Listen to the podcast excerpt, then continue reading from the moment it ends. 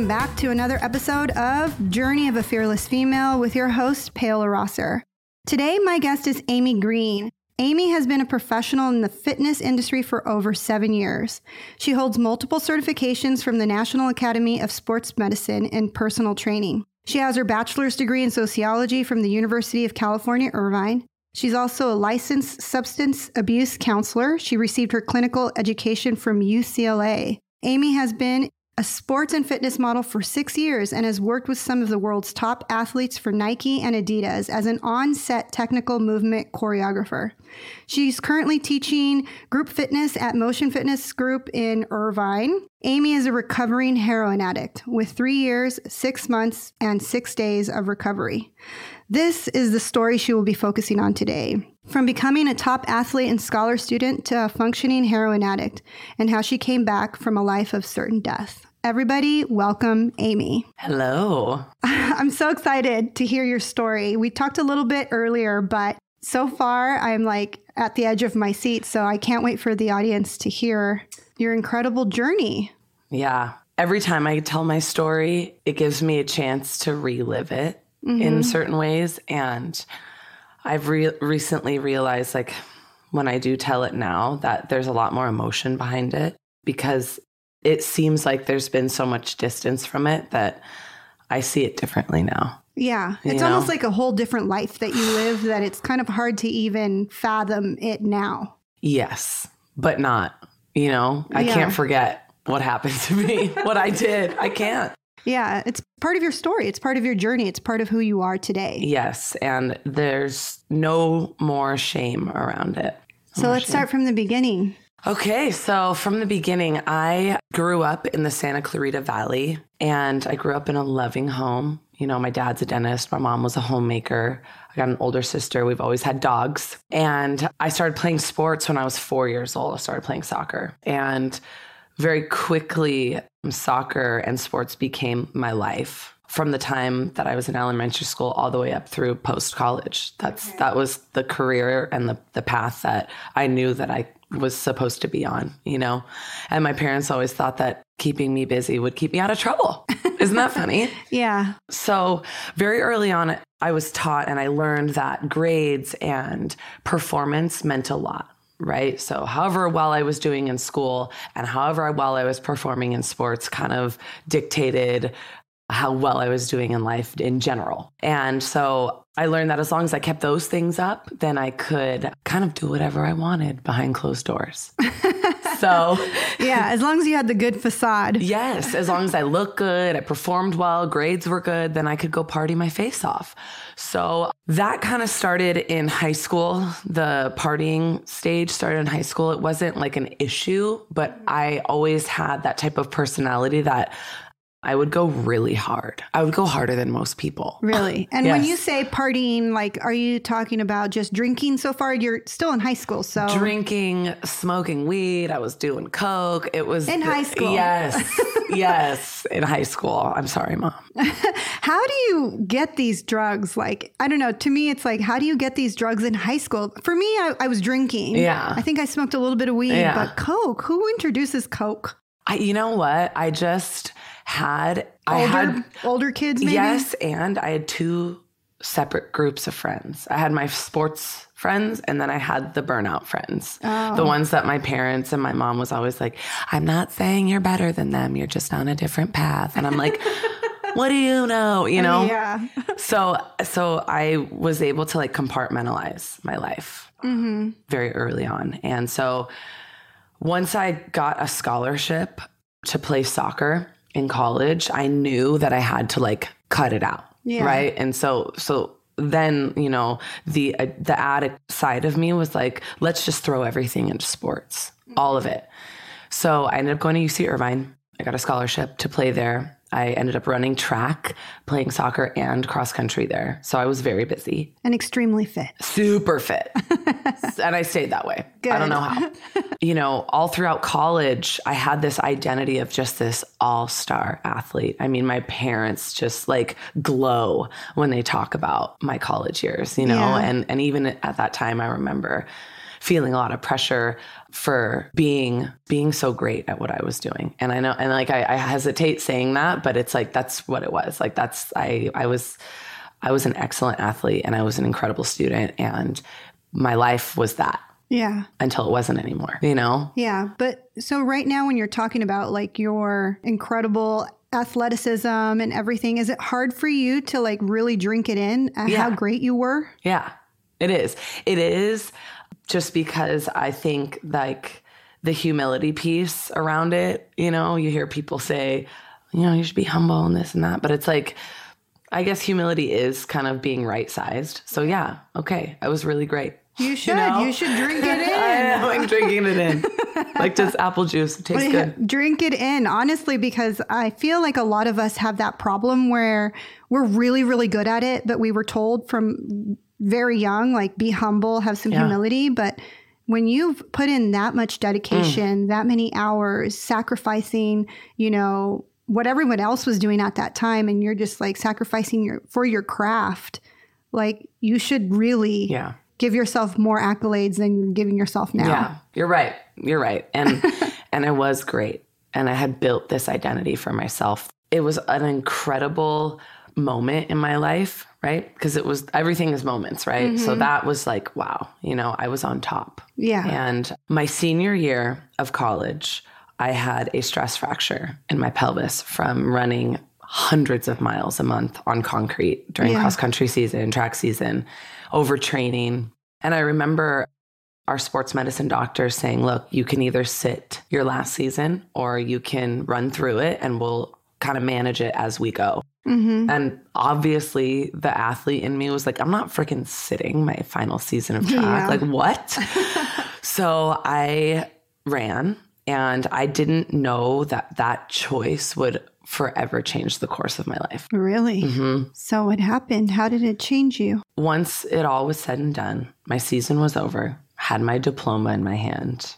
It was like I was left with this injury Mm-hmm. and I was also left with a major identity crisis. All I ever knew, all I ever knew was school and sports, grades and performance. And I'm like, how do I dictate my progress in life without these things? And who am I without track, without soccer, without cross country? Who who is Amy, right? Yeah. I didn't understand the characteristics that it took to be all those things, to do all those things.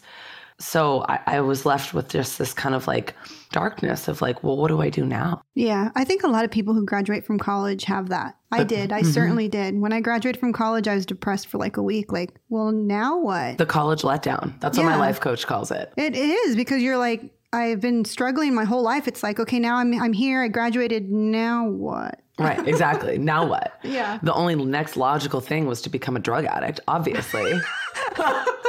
you know, like do all these great things and then let's go down here. Oh you know? my goodness, is that what happened? Yes, in in a nutshell, yes. I had that injury, and I remember going to an urgent care and being like, "I can't freaking walk," you know. Mm-hmm. And it's like, okay, well, here we're gonna treat the symptom. We're gonna treat the pain right away. So they put me on pain medication. I had no idea what addiction really meant At the time. At the time, I had no idea what physical addiction was. the The mind frame I had about addiction was that like a drug addict is someone that's living under a bridge, Yeah. and they're homeless, and they got a mm-hmm. needle in their arm, right? Yeah. Because that's what you that's what you are Yeah. imagining. You know, that's what most television movies portray. That's what an addictive person looks like. totally. And and the face of addiction is like not me, Yeah. right? It's not you. No. It's not your doctor. It's not, you know. So, anyways, I was on the on these pills and I realized that I really liked them. I really liked the way that it numbed me. Hmm. The emotional stuff that I was dealing with, my identity crisis, the pain physically Yeah. that I felt and my mom also got very sick with cancer about a year after I graduated from college and that was when things started to spiral. I was dating someone who I was very codependent with hmm in a very emotional, abusive situation, but I had no sense of self. So I had nowhere else to go but in his arms, right? Mm-hmm. And I've been there. yeah, right? Totally. How I- many of you have too? right? Raise your hand, ladies. Jeez, I know. Huh?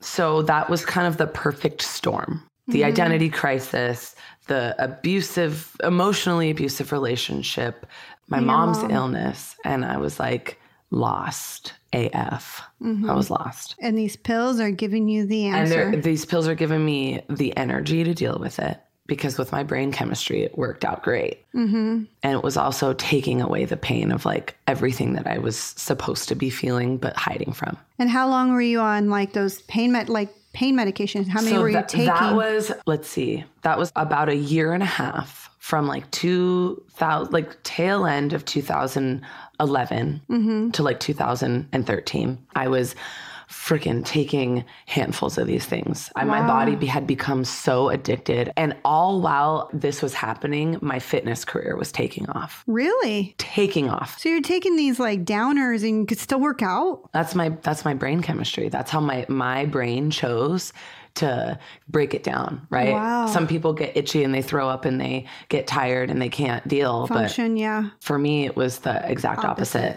So you're like, I'm on fire. I'm on this, fire. this is working. right? I'm on fire and I have this deep dark secret that nobody knows and I'm dying inside, but I'm also, you know, flying around the country as a fitness model for Nike. You know, g- my clientele base is growing in Orange County. I'm building a name for myself as as a really excellent trainer. Wow. And because And of- nobody has a clue. no, because remember, like I have to keep up appearances. Yeah. So if I don't live that, if if I, I'm not keeping up my appearance out here, then then people are gonna know. Yeah. So that double life was So at that time, nobody knew. You were- Nobody. nobody. N- not a best friend. no one, Wow. nobody knew, and we were also focused on my mom at Mm-hmm. this time. That like I was just on the back end. Um, I was a mess. Yeah. I was a mess. So fitness career taking off, mom sick, was with this boyfriend. You know, I'm still struggling, but what's giving me validation is where I'm going with my career. Right. What's what's actually helping me get through all of it was that like I'm still doing well Mm-hmm. on the outside. So nothing's wrong. Nothing's wrong. You're doing everything right. Exactly. Story of my life. So in 2013, I remember that I was finally like, I was so sick. I was vomiting blood all the time. I wasn't eating. I was very thin. I was, I was, I was very, very sick. And I remember I came to my parents and I said, I need help. And they're like, with what? What do you mean? What are you talking about? I'm addicted to these pills. I don't know what happened. I don't understand. They didn't know the extent of how bad it was because I was too ashamed to tell them. Just kind of told them the tip of the iceberg. Totally. I need help. I need help getting off of these things because if I I get sick if I don't have them. My parents, as supportive and loving as they are, whatever you need, Mm-hmm. let's do it. So I did some like BS outpatient program here in Orange County Yeah. where, you know, I was medically detoxed and I learned absolutely nothing about addiction. Nothing. I learned nothing about addiction. I learned nothing about recovery. I just knew that I was physically addicted to these pills. Mm-hmm. Right. So all of the revelations about like the emotional stuff that I, I was talking to you about earlier and the identity crisis, I didn't come into that knowledge until much, much later on. Okay. So it was like, oh, I'm just addicted to these pills. I just need to be off of them. and everything's going to be back to normal. Totally. Let's just put it on the to do list. Let's get sober, you know? like, Check it off. Check that box off. yes. So so I went to that outpatient program. It was really just like an expensive UA urine analysis every week and like a couple of BS groups and a couple papers I had to write. Mm-hmm. I wasn't sober. I still like smoked weed and like I'd like drop some acid at music festivals and whatnot because like whatever, you know? Yeah, everybody does. Totally. and so, but still during this time, my career started to blossom even more. Like Mhm. I just kind of stepped into more success. It was like God was doing these things in my life and I'm like, how? Why do I don't deserve this? But I'm Yeah. going to just keep walking this path. So I stayed clean off of the pills for about a year and a half, maybe 2 years after that. And then I started teaching group fitness at a place out here in Orange County where very quickly I grew a huge following of people. Like it was almost like the success of that happened very quickly. And then I started dating someone else, another loser. Jeez. Like, get my right? Right? and we happen to work together. And I'm not going to say any names because everyone Knows knows, everyone, everyone? out here. Yes. So, and everyone probably knows who I'm talking about. So, Well, the series of losers. yes, yes. I mean, you you can you can probably relate. Yeah, I maybe. probably dated him too. Yeah, right. Seriously, we've all passed them around. I probably dated the same loser. Yeah, I, I mean, I hope not. Just kidding. I know, I know, I hope not. So, so I'm teaching at this place, and I'm, you know, I, I'm signed to a new modeling agency, and I'm, I have all this new like found success again, and I start dating this loser. I was working out, and I got an injury. I slammed a barbell down on my neck, Ouch. like right, right at the base of my neck, and I was like, oh my god, I'm gonna be paralyzed, but I wasn't. And I remember you can't take these pills because you'll get addicted to them yeah. let's try something else, right? Did the physical therapy like every other day. I was doing what I needed to do on, on the back end to try and like make sure that I didn't have to go that route. Yeah.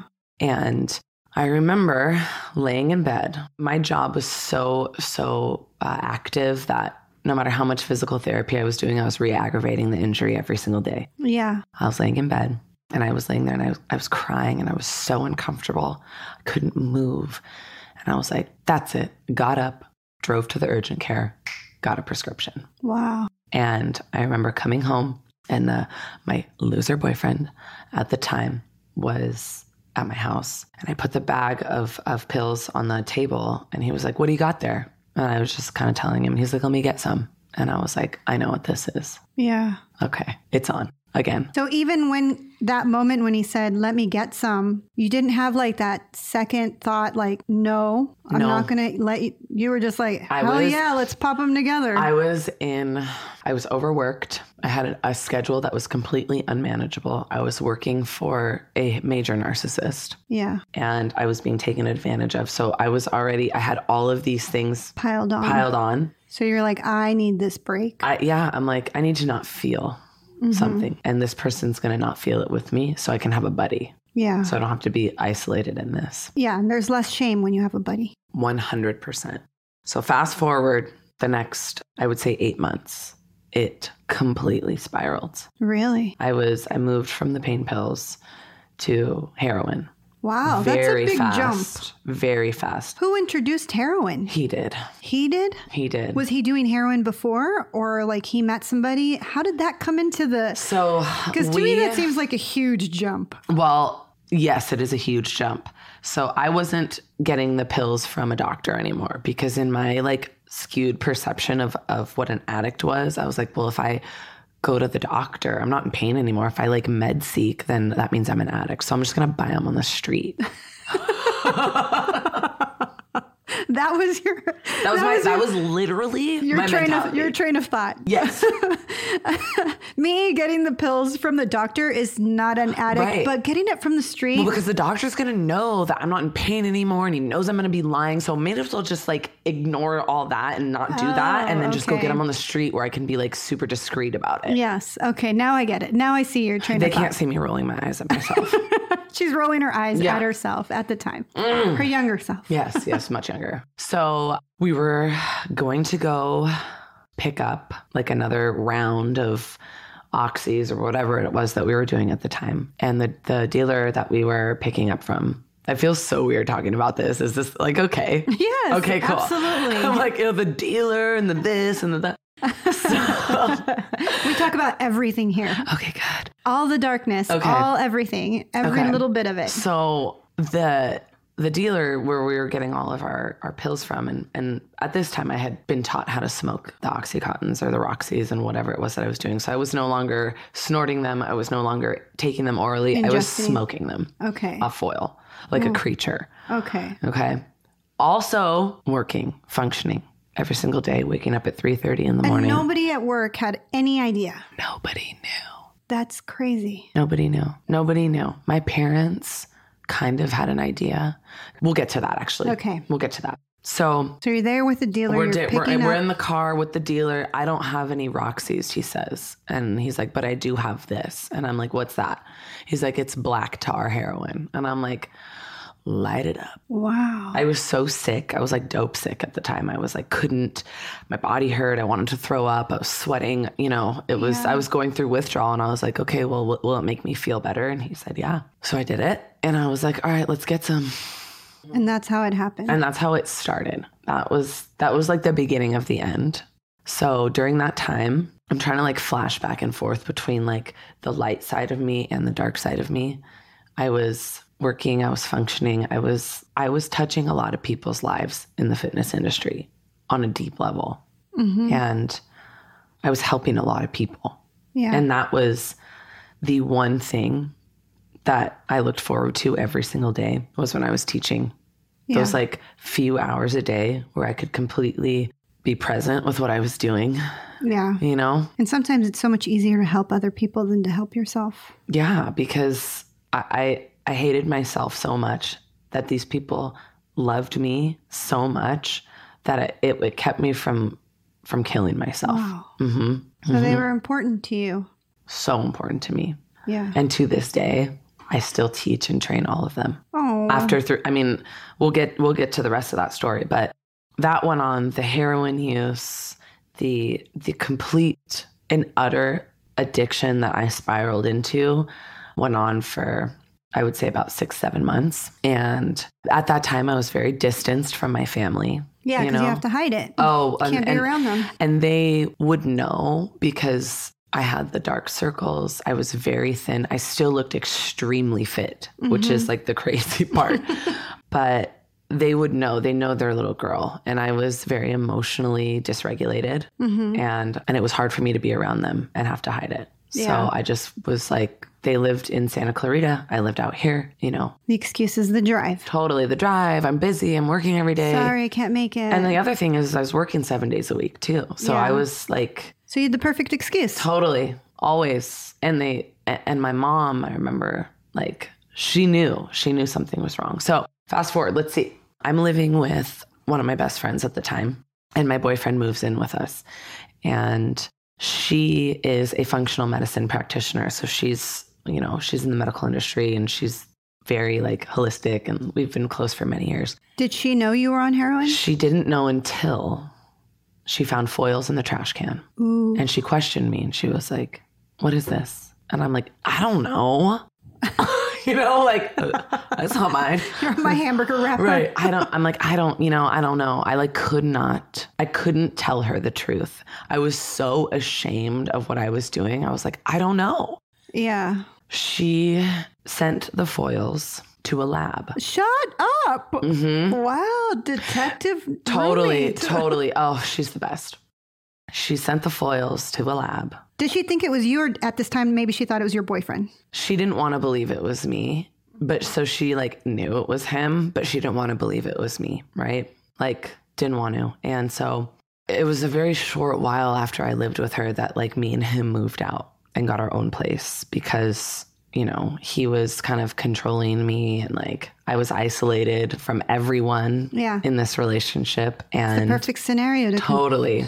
Totally. And I was like, this was the lowest point of my entire life. So when she turned those foil things into the lab, did she confront you? She sat on the results for like five months. Oh, She didn't know what to do. She didn't know if she should tell my mom. She didn't know what to do. She didn't know if it was her place. So That's crazy. she ended up telling my mom Ooh. and showing her the, the stuff. And my mom, Five months later. yeah, my mom was trying to put the pieces together herself, right? Because I wasn't. But five me. months later, you're no longer living with her. Nope. So Nope. she's obviously even more aware. hmm And I and I like wasn't speaking to her. Like we weren't, you know. So she was she was caught in the place of like, well, what do I do? Yeah. How do I do this? You know. She did the right thing, Yeah, she did. And we I- all need best friends like that.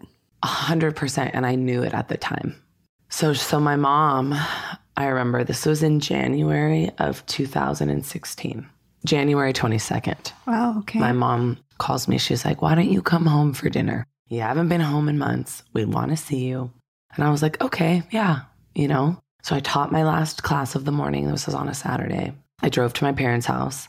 I had a duffel bag with like an outfit to change into, like my glasses and my contact lenses. I get home and my mom's home, my sister's home, Everyone's acting normal. And then my dad gets home and I go to hug my dad and he can't even look at me. And I'm like, what's going on here? You know, he like, I tried to hug him and he's like, he wasn't himself. Yeah. A little standoffish. Yeah, yeah. And so my mom's like, well, why don't we all just like go in the living room and watch a movie and whatever? And I'm like, okay. You know, I'm high as shit right now, like whatever. So we go in the living room. I sit down with my dad and my sister. And I'm like, where's mom? So I get up and I walked to the entry hall, and my mom is walking in with my aunt, who is an interventionist. Shut and up. she uh, works at Passages in Malibu. She's also sober as well. And But I, did that like click at that moment or no? 100%. It did. I looked at her. you weren't like, said- oh, my aunt's coming for the movie. Oh no, no, no, no. I looked at her and I was like, I know what's going on here. And so we went and we sat in the living room and I, without even like, without even letting them say anything, I was like, yes. I was like, thank you, God. Like, Like you needed that. That's what you needed. I was like, I didn't know how to ask. I didn't know how to get out. I didn't know how to get help. I was so ashamed. And I was like, thank you, yes. It's hard when you're in that dark pit. It's hard to ask for help. I didn't know how hard asking for help was until I was in a situation like that. Yeah. And so, what I didn't know is like that whole week, my mom was like taking care of everything. She was she was finding the place to place me in. She was calling every treatment center you could imagine. And she was putting everything into place, making sure that she was going to get all my bills paid for me, that she was going to do everything that it needed to take so that I would just have to go and get better. Oh, that's awesome. Yeah, because you would literally have to put your whole entire business where they absolutely no clue what you're going through Yeah. on hold. So this is happening. The intervention's going on. And I am responsible to so many people in Orange County, in my mind, right? Yeah. That I didn't even care. I was like, fuck it. I need to leave. Like, I need to get out. And so I told my mom that I needed to call my boss. So I called my boss. I went upstairs to smoke the rest of my heroin. They, they knew. They knew. And I called my boss and I said, I need to go to rehab. I won't be coming into work on Monday. And my boss Was was he like, surprised? he was like, What are you talking about? Rehab? What do you mean? I said, I have a problem. I didn't want to be too detailed, you know. Mm-hmm. I have a problem. I need to go. Like, I have to go save my life. Mm-hmm. Okay, well, we'll support you. We'll do what you got to do and f- figure stuff out. How long are you going to be gone for? I'm like, I don't know, a month, Mm-hmm. right? I'm going to be gone for a month. So, four days later, it was a four day wait period. I went to a place called Beit T'Shuvah Okay. in Los Angeles. It's a Jewish drug and alcohol treatment center. It is the, the coolest place on the face of this earth, in my opinion. Do you have to be Jewish to go there? No, Okay, you don't. good. Good to know. But it's them a people. You know Yeah. what I mean? so, as a 27 year old woman, I went into residential treatment and I was like, I'm only going to be here for a month. That's it. All I need is one month. and I'll be fine. Right. So, about 20 some days go by and I'm like, ah, I don't think I'm ready to go home yet. You know, I was having serious breakthroughs. I had a spiritual counselor, a therapist, you know, uh, group group counseling, therapy. I was I was being a part of everything. I like the athlete I am, I put 100% of myself into this Perfect. right? And I showed up, I did the work, and about a day or two days before I was supposed to go home, before I was supposed to discharge, Mm-hmm. I called my loser boyfriend. I said, You need to come here right now. He drove up, and I had my counselor with me, and I broke up with him. Good. I said, I'm not moving back. We are not going to be together. You need to find a new place to live. We're terminating the lease. You know, I'll give you a month. And I'm not coming back to Orange County and I'm not going to be working for this place anymore. I, like I in 24 hours before I was supposed to go home, I was like, no, Yeah. because there were too many things pointing me in the direction of staying Yeah. and there was too many god things that were showing me like so intensely to my face that like you're not ready to go back because if you go back the exact same pattern is going to happen over again Exactly. Because the evil is sitting right at your house. right well and i knew i didn't want to be with him i couldn't wait to get away from him you know Yeah. and so within 24 hours i broke up with him i gave up my my career mm-hmm. and I gave up my place to live and all my things that I thought I had worked so hard for, right? All these things that like I thought made me important. I was like, I need to give myself a real chance to live. Yeah. You're only 27 at this time, right? 27. You're still a baby. hmm 27. And I stayed for seven months in treatment. Good job. I stayed for seven months. And even after that seven months, I didn't go back to Orange County. I got hired at the treatment center to start a mind and body program. Nice. So I developed a mind and body program and incorporated movement, exercise, yoga, equine therapy, all these like incredible things that are so healing for people who are newly getting sober, mm-hmm. right? That they didn't have before. Yeah. Teaching them how to get in touch with their bodies. And it was a way for me to to get my kind of toe back in the fitness pool mm-hmm. in a safe way. Yes. I ended up going back to school, went to UCLA and got my my certification or my or went through the certification program through UCLA for KDAC. I just recently passed my licensure exam like f- I don't know, 3 months ago. Congratulations. Thank you. and I worked for $13 an hour for 2 years Wow. and put myself in student loan debt and and I wouldn't have changed any of it because everything that's happened after all that like I got everything back that I thought that I worked so hard for tenfold. Isn't that amazing? That's so incredible. You it know? really is. You have such an incredible journey. And it's crazy because this is what I love about this podcast is if I was to see you like at a normal Starbucks, and ladies, you can't see what Amy looks like, but you can find her. We'll give her Instagram handle after this. She's beautiful. She's tall. She's thin. She's got like rock solid arms. I mean, I would die for those arms. Beautiful blonde, just gorgeous green eyes. If I saw you at Starbucks, I would just look at you and be like, man, that girl has it together. hmm She's got it all figured out. And this is what I really want us to to like learn about each other. As fearless females, we've all been through the darkness. We've all been through that pit. We've all have some like skeletons in our closet. But with this day and age in social media, we only post the beautiful pictures, the filtered pictures, the beautiful trips and vacations. But secretly, we have a completely different life behind closed doors.